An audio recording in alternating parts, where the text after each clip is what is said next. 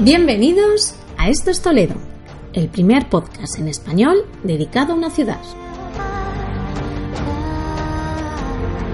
Aquí hablamos de historia, leyendas, patrimonio, anécdotas, actualidad y de cómo conocer la auténtica ciudad de las tres culturas.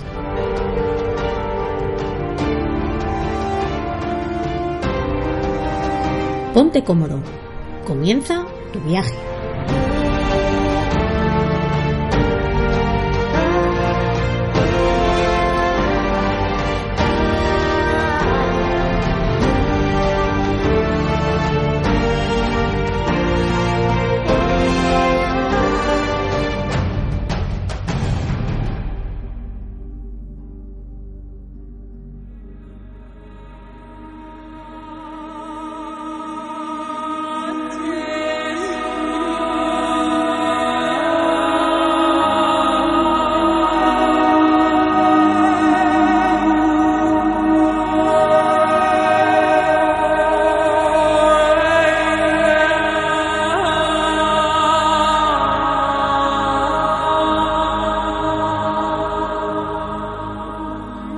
Es indudable que cuando el visitante llega a la ciudad de Toledo, el turista llega a la ciudad de Toledo para conocerla y descubrir todo su patrimonio, toda su riqueza cultural, pues queda en su recuerdo marcada una huella. Siempre recordará su visita a Toledo.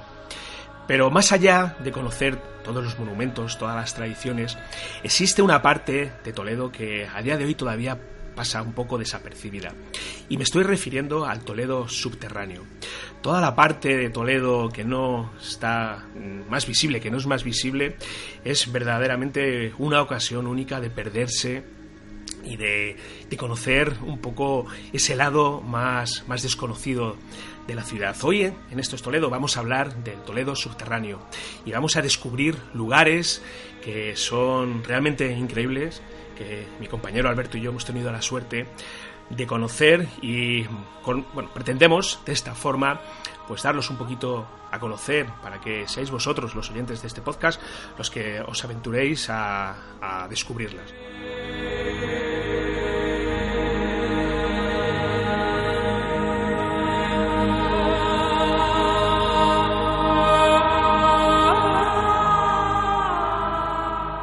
Muy buenas, Alberto. ¿Qué tal estamos? Hola, ¿qué tal? Muy bien, aquí estamos. Bueno, vamos a hablar de un tema apasionante también, Toledo, el Toledo subterráneo, eh, esa, esa, gran cantidad de cuevas que oradan la ciudad por el, por el subsuelo y que bueno que muchas veces lo hemos escuchado que Toledo al final es como un queso de gruyere que, que en su interior pues muchos pasadizos pues lo, lo oradan y conforman una especie de mundo subterráneo realmente, realmente increíble.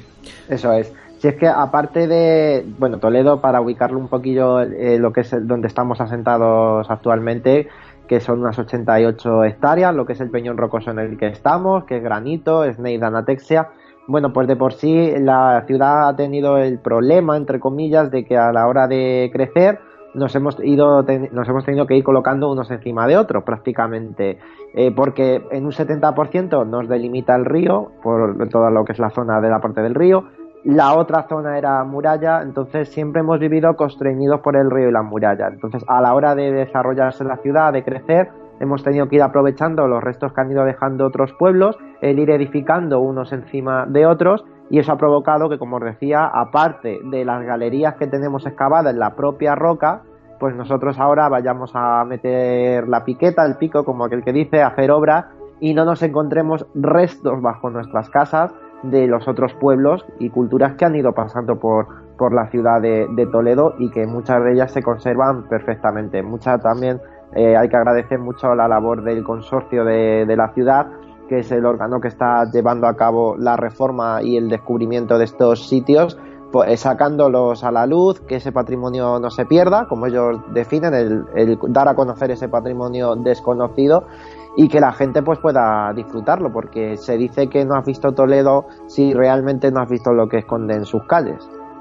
Además, eh, bueno, hay una serie de localizaciones muy concretas, vamos a, a detallar hoy en este programa, que, eh, surgen un poco gracias a esta, esta gran labor del consorcio, porque bueno, siempre han estado ahí un poquito a la sombra y que gracias a todas estas obras que han realizado, pues se pueden visitar. Vamos a comenzar eh, un poquito el recorrido por los lugares que hemos eh, destacado, que hemos reseñado como más interesantes y quizás la referencia mm, más inmediata que a mí por lo menos me viene a la cabeza en, lo que significa una cueva auténtica la ciudad de Toledo es la que se encuentra en la cueva en la calle San Miguel. Una cueva realmente increíble eh, que está en, en, una casa particular y que vosotros en Rutas de Toledo la mostráis y que yo he tenido la ocasión de visitar tres o cuatro veces con vosotros y que bueno, tengo que decir que a mí me ocurrió algo muy curioso en esta cueva, es que en una de las filmaciones que estuve realizando, pues entré dentro de la cueva con las baterías de las cámaras a la cámara 100% y en dos minutos, allí dentro, las baterías se me quedaron a cero, 0%. O sea, fue algo realmente inexplicable.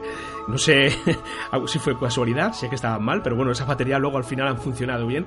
Pero ese lugar, no sé, tiene algo, ¿verdad? Esa, sí, es que ya, ya de por sí la, la, propia roca, que es que esa cueva sí que estamos hablando, lo que es la cueva de San Miguel, que es una galería horadada en el Peñón Rocoso, en los cimientos de Toledo, como siempre me gusta decir muchos investigadores sostienen incluso que esa cueva es un punto telúrico. Quizá este sea el motivo de por qué se descargan las baterías o hay gente que se le apaga el móvil, que se le encienden, ¿sabes? Entraríamos en cuestiones energéticas o no sé cómo explicarlo. Eso ya los que se dedican a estos temas.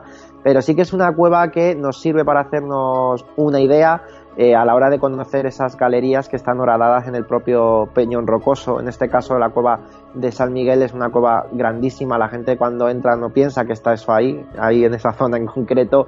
Y que además, pues, mm, si atendemos un poco a la historia, pues ya desde, aunque todavía estamos con el tema de la datación, no nos ponemos muy de acuerdo porque unos la datan en una fecha donde no había nadie en el Peñón Rocoso en esos momentos, la época del bronce.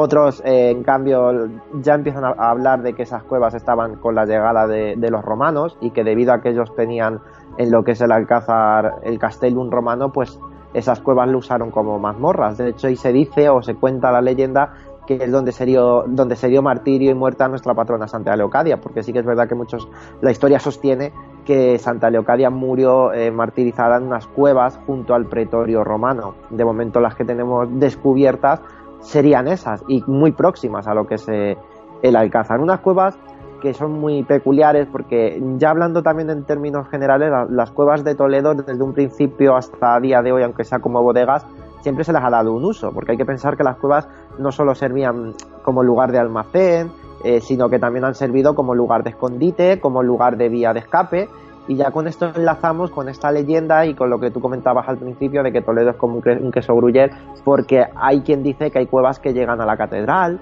cuevas que dicen llegar al río y que precisamente servían para escapar por esa zona del río cuando las cosas se ponían complicadas, o cuevas incluso que salen a pueblecitos cerca de Toledo, como las cuevas que tenemos muy cerquita de, de Mocejón eh, esas cuevas que ahora están en un término que es privado, pero que son las famosas cuevas de Igares. Por tanto, la historia de las cuevas siempre ha guardado relación con la, propia historia y el desarrollo de la, de la ciudad de Toledo.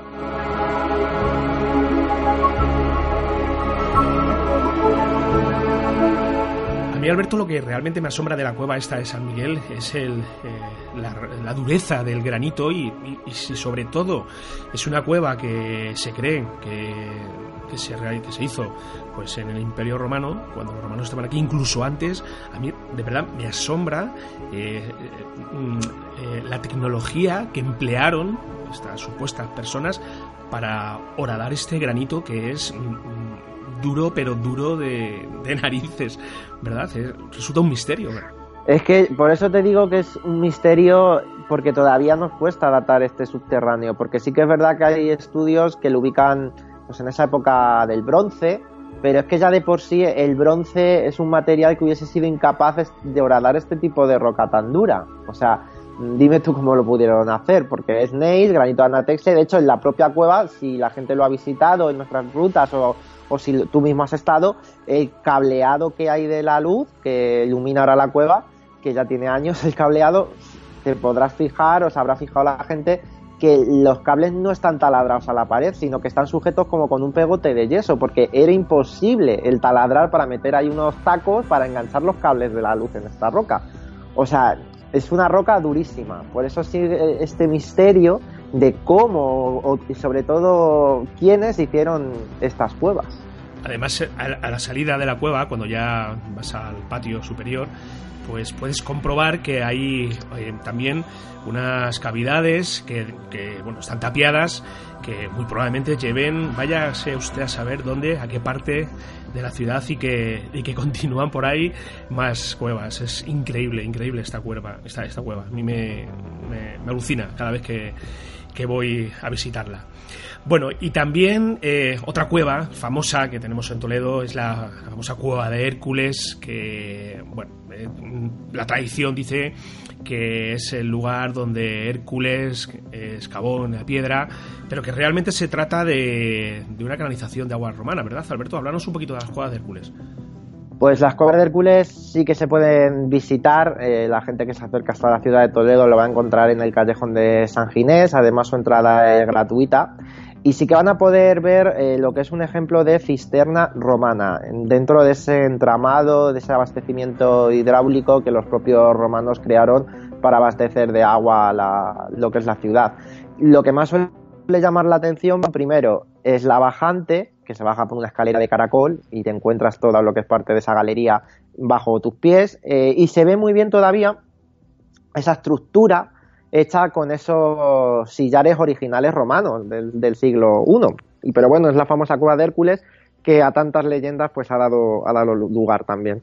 Sí, y además, como tú bien dices, es una cueva de acceso gratuito que, se puede visitar, súper recomendable también. Y bueno, aunque es, es cierto que la parte más inferior, la parte de abajo de todo es un poquito estrechita, eh, tiene su agua, su chaquito de agua siempre hay permanente, pues sí que sí que merece la pena, sí que merece la pena verlo, ¿verdad? Sí, de hecho es un lugar que es donde la gente va a poder ver lo que yo siempre digo cuando hago la visita de Toledo subterráneo, de que Toledo es una tarta, mm, es decir, si corto la tarta veo la crema, el chocolate, pues se ve muy bien las diferentes épocas, porque ahí se puede ver muy bien restos de lo que es la parte romana, que es en sí la propia cueva, lo que encontramos debajo de todo, las escaleras, pero en la parte de arriba de las cuevas de Hércules se puede ver muy bien restos de, otra época. Por ejemplo, se dice que en época visigoda pudo existir una iglesia, también se habla de la existencia ahí de una mezquita. Por tanto, se ve muy bien esa tarta de esos restos eh, antiguos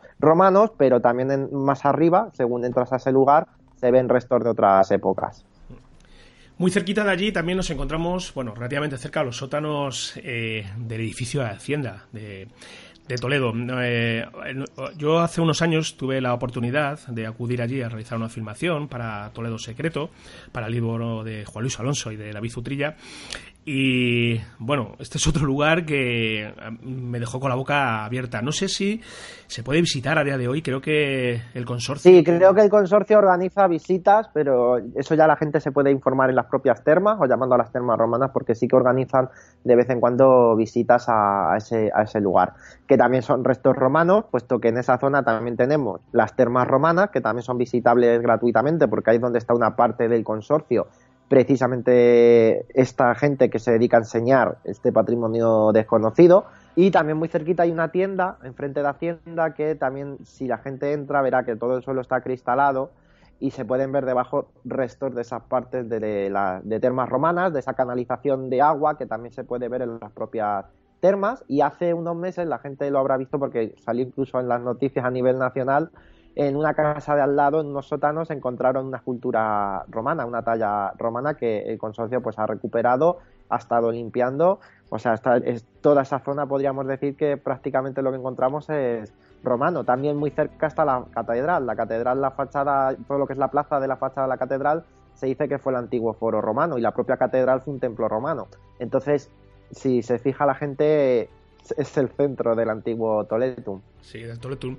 Además, en la cueva esta de, los sótanos de Hacienda, pues mm, en uno de sus extremos llegas también hasta eh, lo que es el subsuelo de un garaje, de un particular, que recuerdo que, que, bueno, que ha tenido el acierto de cambiarle el suelo y ha puesto unas losas de, de vidrio y bueno estás eh, lo vimos estuvimos dentro de, su plaza claro es que lo que se ve de, lo que se ve desde ahí es lo que es ahora la tienda que os comento ahora, que os comentaba. Ah, vale, vale. Ya no se usa como garaje, sino que, claro, yo hay veces que he estado en la tienda y veía gente por debajo y me decían, es que ah, están con las visitas consorcio. Es muy curioso. Por eso digo que si no tienen ocasión de, porque no coincida, porque en ese momento no hagan visitas a, los sótanos de Hacienda, si entran en la tienda que hay enfrente, que se llama Cocker, verán que todo el suelo está cristalado y se ve esa parte romana que tú comentas sí. que se accede por, por Hacienda, digamos así.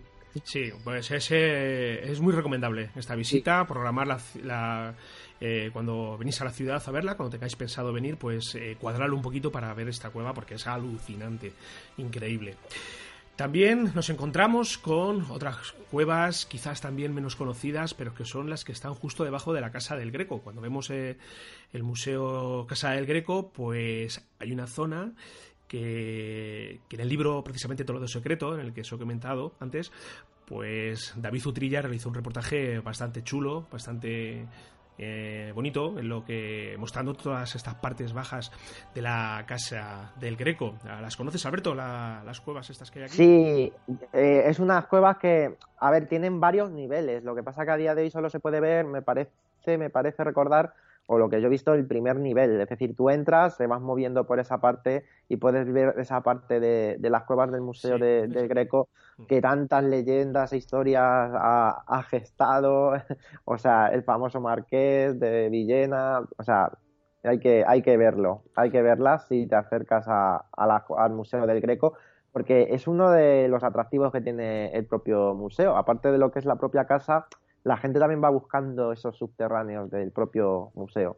las fotografías que se ven en el libro de la bici de Juan Luis son precisamente de la zona que no se accede, que está eh, un poquito, bueno, está vetada al público y, es en la parte más abajo, más, más, eh, más inferior y bueno, estaría guay que, que, de alguna manera u otra esto también lo, lo hicieran visitable porque eh, son chulísimas, son, son muy bonitas. Os invito a que le echéis un vistacillo en el libro de Toledo Secreto o que eh, veáis el reportaje que tiene David en su web, David Utrilla, que quiero recordar que tiene ahí unas cuantas fotos también mostrando, mostrando estos rincones tan singulares y tan peculiares. También nos encontramos eh, con otro lugar, este sí que es visitable, en la Plaza del Salvador, lo que es el Pozo del Salvador, que, corrígeme Alberto, si me equivoco, corresponde realmente a un aljibe, ¿verdad? Es, eh, es visitable. Efectivamente, es visitable a través de las visitas o del consorcio o de los guías de turismo, en nuestro caso la ruta de Toledo subterránea, donde podemos verle también choca mucho el bajar ahí a esa plaza, lo que es la plaza de, El Salvador, para ver ese aljibe del siglo XII. Y es que hay que pensar que Toledo siempre ha tenido problemas con el tema del agua. Yo siempre cuento que Toledo no ha tenido agua corriente hasta cerca del año 1950, que se dice pronto. ¿Quién tuvo la culpa? Pues el Peñón Rocoso en el que estamos, hasta que no ha habido un método, una maquinaria para meter una canalización adecuada, ha sido prácticamente imposible. Entonces, eh, te permite ver pues uno de, los ejemplos que se repite mucho en Toledo, que es el tema de los aljibes y que tanto han ayudado para la hora de abastecer Toledo de, agua. Otra cueva también mm, visitable y ciertamente asombrosa igual es la cueva del Judío, muy cerquita de San Juan de los Reyes, en plena judería de Toledo. También la, visitáis vosotros, ¿verdad Alberto? En la ruta vuestra de Toledo subterráneo. Hablanos un poquito de esta cueva y, de la la casa del judío, la que está justamente en plena judería, también se visita. Es un ejemplo más que de casa, aunque se le ha llamado casa del judío, haciendo alusión a todo lo que sería el conjunto. Eh, lo que se puede ver a día de hoy es un mikveh, un baño ritual judío, donde también pues, se puede conocer un poco las diferentes estancias. Tenemos una viga original del siglo XIV con su talla, con su epigrafía hebrea, con su estrella de David que a la gente le, impresiona el poder ver lo bien conservada que, se encuentra. Y bueno, por medio de esa cueva eh, se puede conocer un poquito todo lo que es el tema de, la liturgia judía, la purificación, todo el tema relacionado con el agua, los, los y que la verdad se conserva bastante, bastante bien, todo lo que sería la sala de piscina, zona de oración, o sea, es una, un sitio que también hay que, hay que conocer, no solo por el propio subterráneo, sino también para conocer la historia del pueblo judío, de los sefardíes, sus tradiciones eh, dentro de la, de la ciudad de Toledo.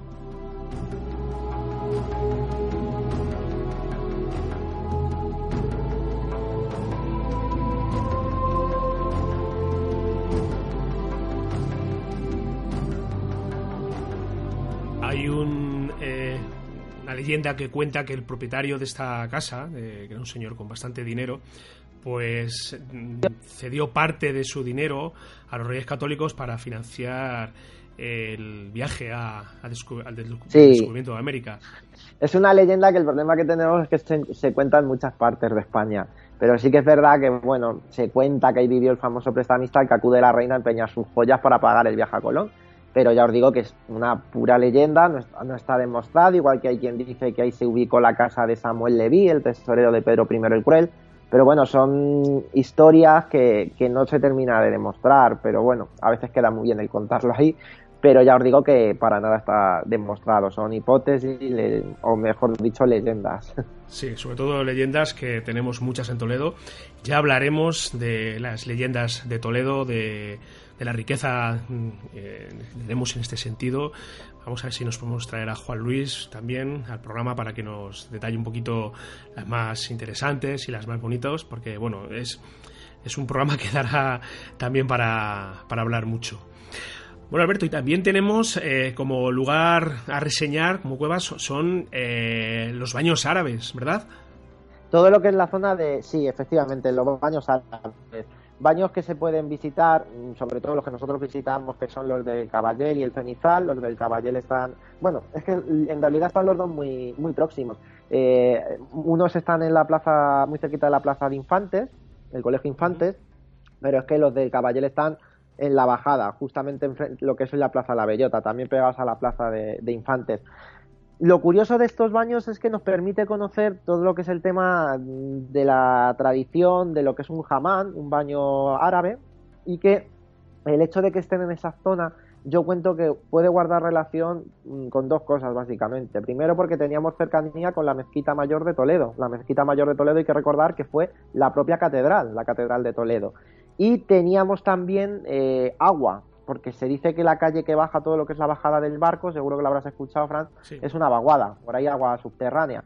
Ah, eh, por tanto, para la hora de poner en funcionamiento esos baños teníamos agua y teníamos cercanía con la mezquita, porque no hay que olvidar que en el entorno de las mezquitas normalmente solía haber un pozo, solía haber agua para el tema de las abluciones, para la purificación antes de entrar a orar a la, a la mezquita. Por eso en esa zona encontramos estos dos baños muy próximos Sí que es verdad que si siguiésemos bajando al río, ahí tendríamos otros baños que sí que están al aire libre, que serían los baños de Tenería, que seguro que, la gente los ha visto porque están en, muy cerquita de, la iglesia de, San Sebastián, en la cornisa, diríamos a día de hoy, se pueden ver muy bien, se pueden ver desde, desde, fuera, efectivamente, eso es, pues son restos también de otros baños, por tanto, esa zona fue la zona idónea para levantar el tema de, los baños árabes. Es muy curioso y a mí también me gusta que no pasemos por alto el detalle de que hay veces que estos subterráneos lo comparten diferentes vecinos. Aunque lo hemos podido ver con el tema de, las termas romanas, que tenemos termas en toda esa zona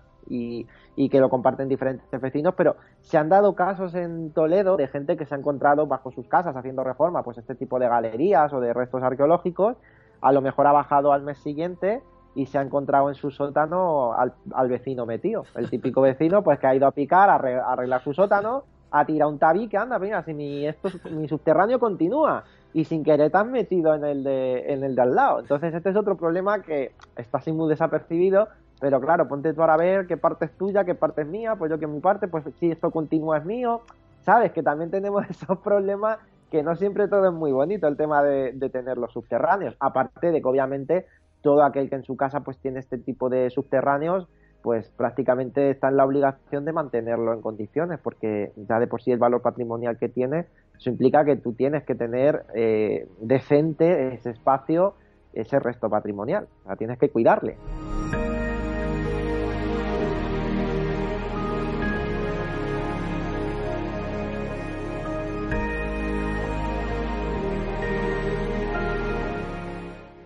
Es el consorcio precisamente el que se encarga de todo esto, ¿verdad? sí, parte de esto se encarga el consorcio de pues ayudarte con la reforma, de adecentarlo y también sobre todo de la labor importante que tiene el consorcio de darlo a conocer.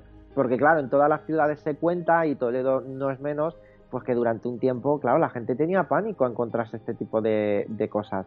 Eh, la gente pues lo tapaba, lo, lo escondía y ahora lo que se está pretendiendo pues es todo lo contrario con tipos de ayudas y demás, que la gente lo saque y la gente pierda ese miedo pues a encontrar este tipo de, restos que en cierta manera van como algo positivo a la ciudad de, Toledo, porque es un patrimonio que, que, visitamos y que eso ha llevado a decir, y creo que lo decía al principio, que hay quien dice que no has visto realmente Toledo si no has visto lo que esconden bajo sus calles, porque yo, por ejemplo, la ruta de Toledo subterráneo me permite recrear perfectamente la historia de Toledo y que la gente se vaya con la historia de Toledo únicamente basándome en lo que hay bajo las calles. Es decir, cuando lo habitual a la hora de acercarse a conocer una ciudad es por arriba, con sus monumentos y toda su historia, aquí en Toledo lo podemos hacer viendo lo que tenemos bajo las calles, porque si lo pensáis, todos los subterráneos que podemos ver guardan relación con esas culturas que han pasado por Toledo. Entonces te permite perfectamente recrear la historia. Claro, que muchas veces también estas cuevas, que ahora mismo las tenemos en el subsuelo, eh, corresponden realmente a, a, lo que era el suelo original de la época, ¿verdad? Hemos construido encima de... Claro, es que, por ejemplo, hay un baño como el, baño del cenizal, que, el árabe, que os contaba ahora, el baño árabe del cenizal, que cuando entramos, claro, la gente no se percata porque accedemos por una rampa. Y claro, cuando yo estoy abajo digo a la gente, no sé si os habéis dado cuenta que hemos accedido por la bóveda, por el techo. Porque claro, ese sótano, que posteriormente pues fue el lugar de almacén y demás, se tuvo que adaptar al nivel de calle actual, que está muy por encima. Entonces, claro, si tú bajas a esos baños árabes, se puede ver muy bien en las bóvedas los lucernos, por donde entraban la luz del sol para iluminar esas estancias, pero claro, hoy en día están tapados porque hemos edificado encima. Y claro, yo digo a la gente en tono de broma, pero que es verdad que si yo abro un lucerno, pues veo al vecino de arriba viendo la tele, porque a lo mejor encima está su salón, ¿sabes? Pero es lo que ha hecho que esos restos se hayan quedado tapados y a la hora de descubrirlo nosotros podamos bajar pues a esos niveles del siglo IX o de la época del momento que estemos visitando. Y se ve muy bien cómo ha crecido Toledo hacia arriba. Ya que hacia los lados, como os decía, no hemos podido, pues hemos tenido que ir creciendo hacia arriba, reaprovechando el espacio, el poco espacio que nos ofrece este peñón rocoso en el que estamos. Sí, eso es. Hay otra cueva también que la visitáis con, vuestra ruta, que a mí me encanta y además la utilizamos para rodar algunas escenas de nuestro documental de la Catedral de Toledo y que está en el Callejón de Esquivias, muy cerquita de la La verdad que ese, ese, subterráneo, la suerte que tenemos es que solo accedemos nosotros en exclusiva y ahí sí que podemos decir que sería una casa judía, porque se pueden ver todas sus estancias prácticamente, todo lo que sería el patio, se ve muy bien, no sé si te acuerdas, Fran, la zona de donde estaba el horno, la zona de cocina, la zona de la alacena, zona de dormitorio. O sea, es que tenemos ahí una casa perfectamente conservada. Porque sí que es verdad que visitamos la casa del judío, pero es un B, pero ahí sí que podemos ver cómo vendría a ser un poco la estructura de, de una casa judía. Y claro, la gente no se espera. Hay veces que me dice la gente, José, esto es más grande que mi piso. Porque es verdad, es que sale una casa judía y con todas sus estancias perfectamente, donde estaría el pozo, donde estaría el horno, la alacena, todo, todo perfectamente. Además que en una de las partes eh, parece ser que está representado un fresco que, bueno, parece eh, ciertas teorías que, corrígeme Alberto, si no, no sé si sabes al que me estoy refiriendo. Sí, claro, yo le cuento, yo hago la broma siempre a la gente, la gente que acceda a verlo puede ver que encima de unas puertas hay un fresco que está hecho con almagra, que es óxido ferroso, que yo siempre me gusta hacer la broma, ¿qué tenemos ahí pintado? Y la gente me ha dicho de todo, imagínate, pues culebras, tal, porque sí que es verdad que parecen como que son serpientes, pero en realidad, si te fijas un poquito, aunque se está deteriorando, a ver si se protege un poco más, es perfectamente representado un monte calvario, porque se puede ver las montañas y que de la del medio sale una cruz. Y claro, aquí siempre hacemos la pregunta del millón. ¿Qué pinta un monte calvario en una casa judía? Pues básicamente lo que viene a representar, y la gente cuando ya lo entendemos todos, es que ahí tenemos un ejemplo de una casa, de una familia que pasaría a ser judeoconversa, es decir, se convertiría al cristianismo, para no tener que abandonar eh, lo que es estas tierras de Sefarad eh, bajo el edicto de expulsión de la reina Isabel. Entonces, ¿qué sentido tiene esa pintura? Pues que muchos judíos pintando este tipo de imágenes de cara a la Santa Inquisición, que sabéis que quien estaba encima de ellos, controlando que realmente su conversión había sido verdadera a la fe cristiana, pues si por un casual iba un espía o lo que fuera dentro de esa casa, viendo este tipo de imágenes, pues el espía de la Inquisición se cercioraba de que aparentemente esta familia se había convertido al cristianismo. Eso no quita que luego pues siguieran judaizando en la clandestinidad, porque yo siempre recuerdo, me gusta hacer una reflexión que yo tengo personal, que era muy difícil cambiar de la noche a la mañana a un pueblo de religión. Obviamente muchos abrazarían esa fe cristiana para no tener que dejar esta ciudad o su casa o esta zona a la que ellos tenían cariño y donde pues ellos vivían, eh, pues claro, se convertían al cristianismo, pero a veces costaba, de la noche a la mañana tú no podías cambiar a un pueblo de religión. Eh, muchos rincones y muchos lugares que bien merecen visitarse y dedicar parte de, nuestra jornada de, visita de Toledo a descubrirlos porque sobre todo en verano, ¿verdad Alberto? Cuando más aprieta el calor en la ciudad. Pero eh, tanto en verano como en invierno, porque como la temperatura es constante, ahora estamos viendo que al entrar en los subterráneos pues está muy calentito, pero claro, en verano de la calor que hace fuera, si esos subterráneos tienen entre 15 y 17 grados, pues claro, en verano fresquitos está, frente a los 40 que hay fuera, y ahora en invierno que bajamos a los 2 grados o a los 3 grados, claro, el estar a 17 grados la gente lo agradece. Es una de las visitas que más nos gusta hacer a los días, porque una visita muy agradecida en cuanto a la climatología. Pero insisto, y no sé si con esto ya terminamos, que no se piense la gente que con esto hemos acabado, que yo siempre digo que a lo mejor esa misma familia viene el año que viene y tenemos nuevos subterráneos que ver, porque Toledo está vivo y todos los días estamos encontrando restos. O sea, que no se piense la gente que Toledo hemos terminado de descubrir, porque no, porque lo mismo viene del año que viene y hemos encontrado más sitios visitables. Claro, por Nos eso queda mucho por, descubrir. Yo eh, mm, no me cansaré de decirlo, me eh, apuesto porque las subvenciones a todas estas personas, arqueólogos, historiadores que viven aquí en la ciudad, pues que les lleguen, que les lleguen para que sigan descubriendo y para que sigan mostrándonos y, sacando a la luz el gran patrimonio que tenemos eh, debajo de, nosotros mismos. O sea, pues hay que, hay que invertir ahí, de verdad, a quien pues le llegue el mensaje y quien en, realidad, en realidad es una inversión en la cultura de Toledo, en la historia de, Toledo y en cierta manera pues el poder conocer estos sitios pues va a favor de tanto de toledanos como de los que nos visitan, porque yo me acuerdo cuando empecé a hacer la ruta de Toledo subterráneo hace ya tres o cuatro añitos, la gente que venía básicamente era, primero era gente de Toledo, o sea, yo me acuerdo de preguntar, ¿de dónde venís? De Toledo, porque ni los propios toledanos muchas veces conocíamos lo que teníamos bajo nuestras casas. Entonces, muchas de las primeras visitas eran los propios toledanos los que tenían el interés de conocer lo que albergaba su ciudad. Claro, claro. Además, eh, allí en rutas, en el edificio, en, las oficinas vuestras, también tenéis debajo una cueva, ¿verdad?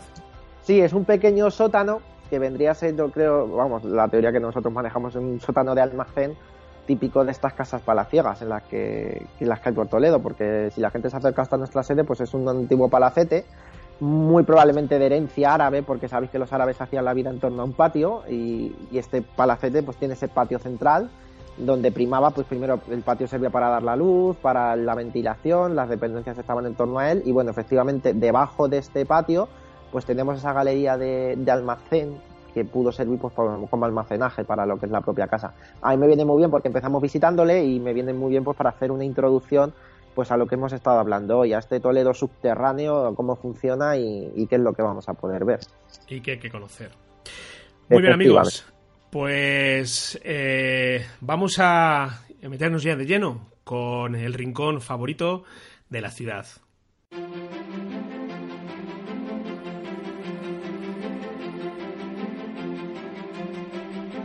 Un rincón favorito de Toledo.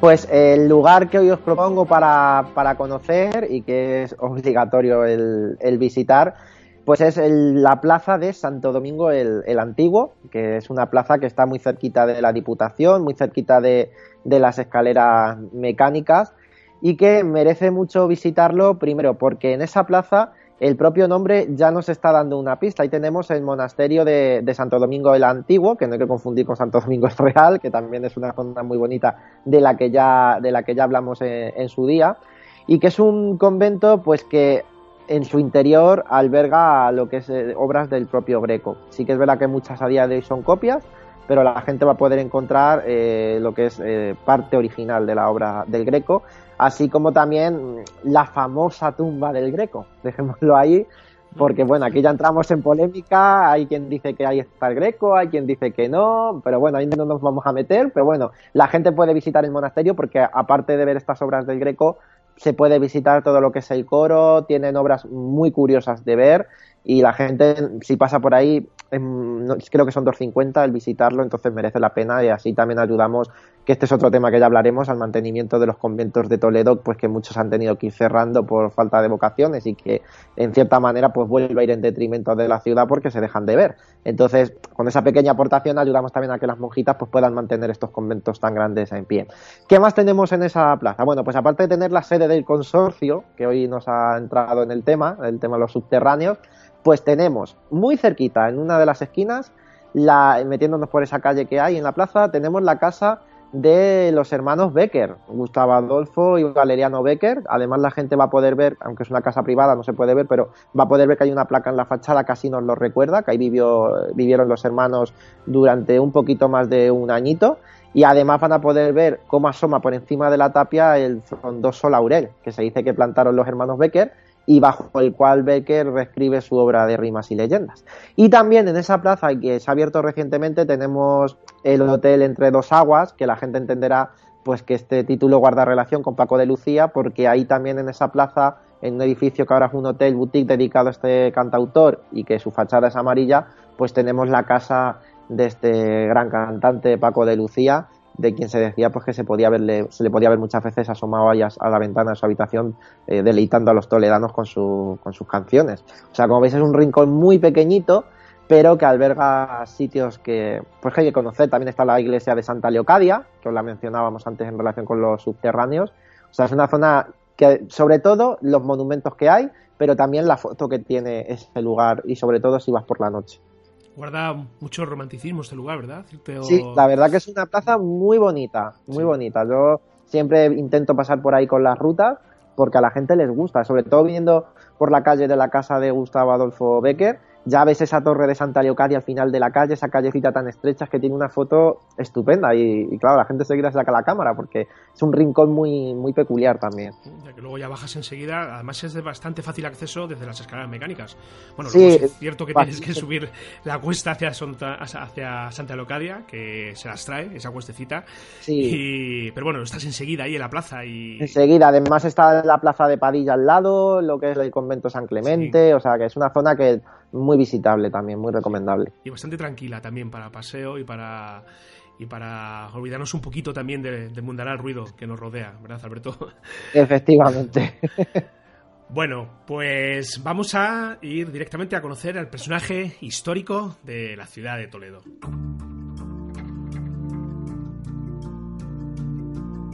Un personaje histórico de la ciudad.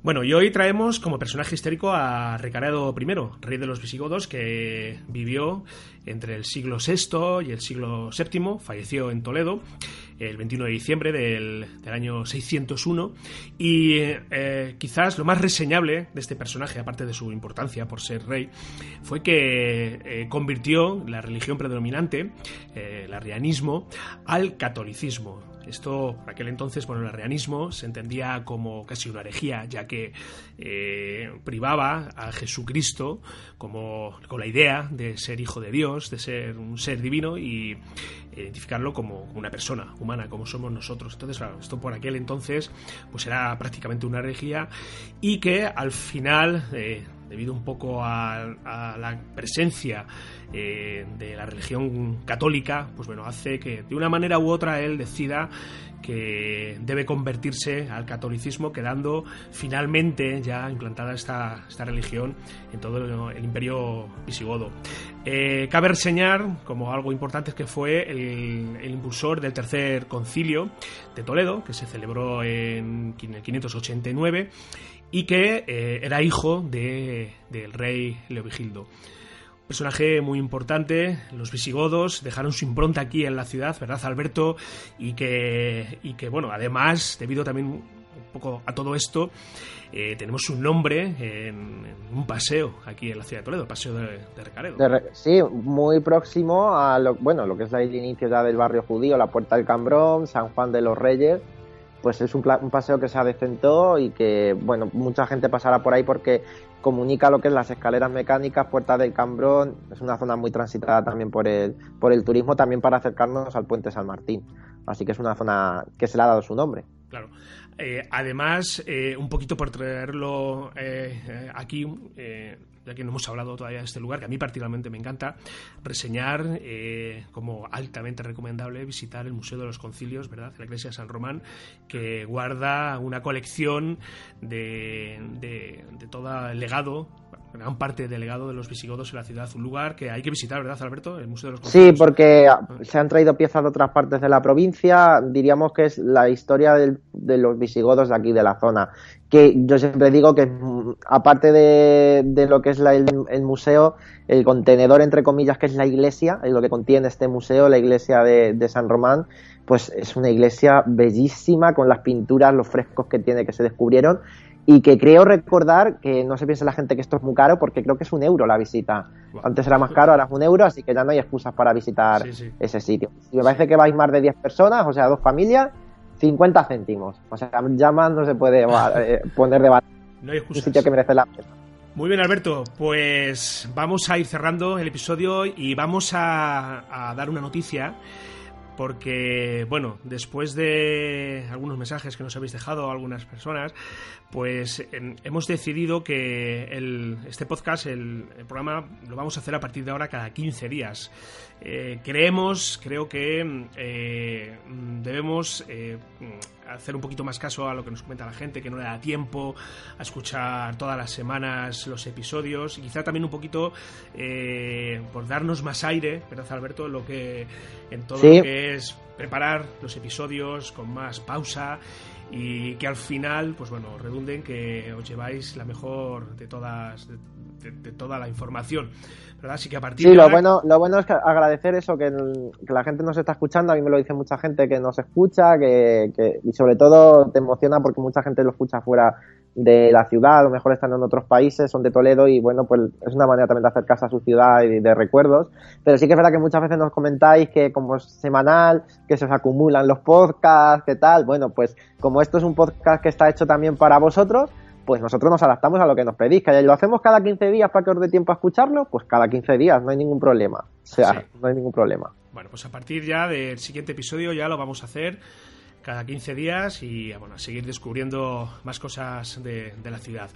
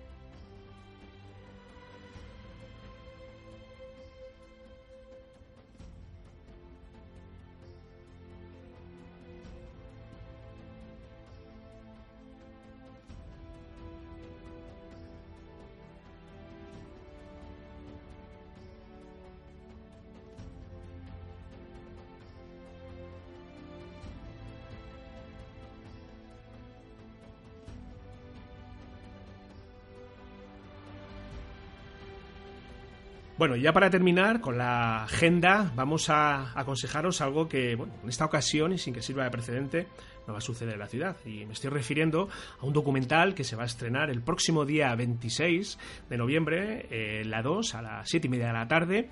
Un documental sobre la ciudad de Toledo, eh, que, bueno, eh, se ha estrenado, se ha hecho un preestreno en el Teatro de Rojas, al cual acudieron las autoridades de la ciudad y que yo particularmente tengo muchas ganas de ver porque tiene bastante, bastante buena pinta. Coincidimos con, con el equipo de rodaje cuando estuvimos haciendo la filmación de la Semana Santa en Toledo, lo estuvimos prácticamente al lado. La verdad hay que decir que iban con un equipazo de rodaje increíble y me llama mucho la atención eh, saber cuál es el, el, resultado final. ¿Verdad, Alberto? Tenemos que estar, tendremos que estar Pues sí, emplazamos Sí, emplazamos al 26 de noviembre para visitar, vamos, para conocer este documental que tiene muy buena pinta, por lo que me han contado. Sí. Muy bien amigos, pues esto ha sido todo por hoy. Eh, os vemos por aquí dentro de 15 días con más contenidos siempre, siempre dedicados a nuestra ciudad, a la ciudad de Toledo. Alberto, compañero, te veo por aquí eh, próximamente. Nos vemos en 15 días para conocer más historias sobre este Toledo que es inagotable. Muy bien. Un abrazo para todos, chicos. Un abrazo. Venga, hasta luego. Chao, chao.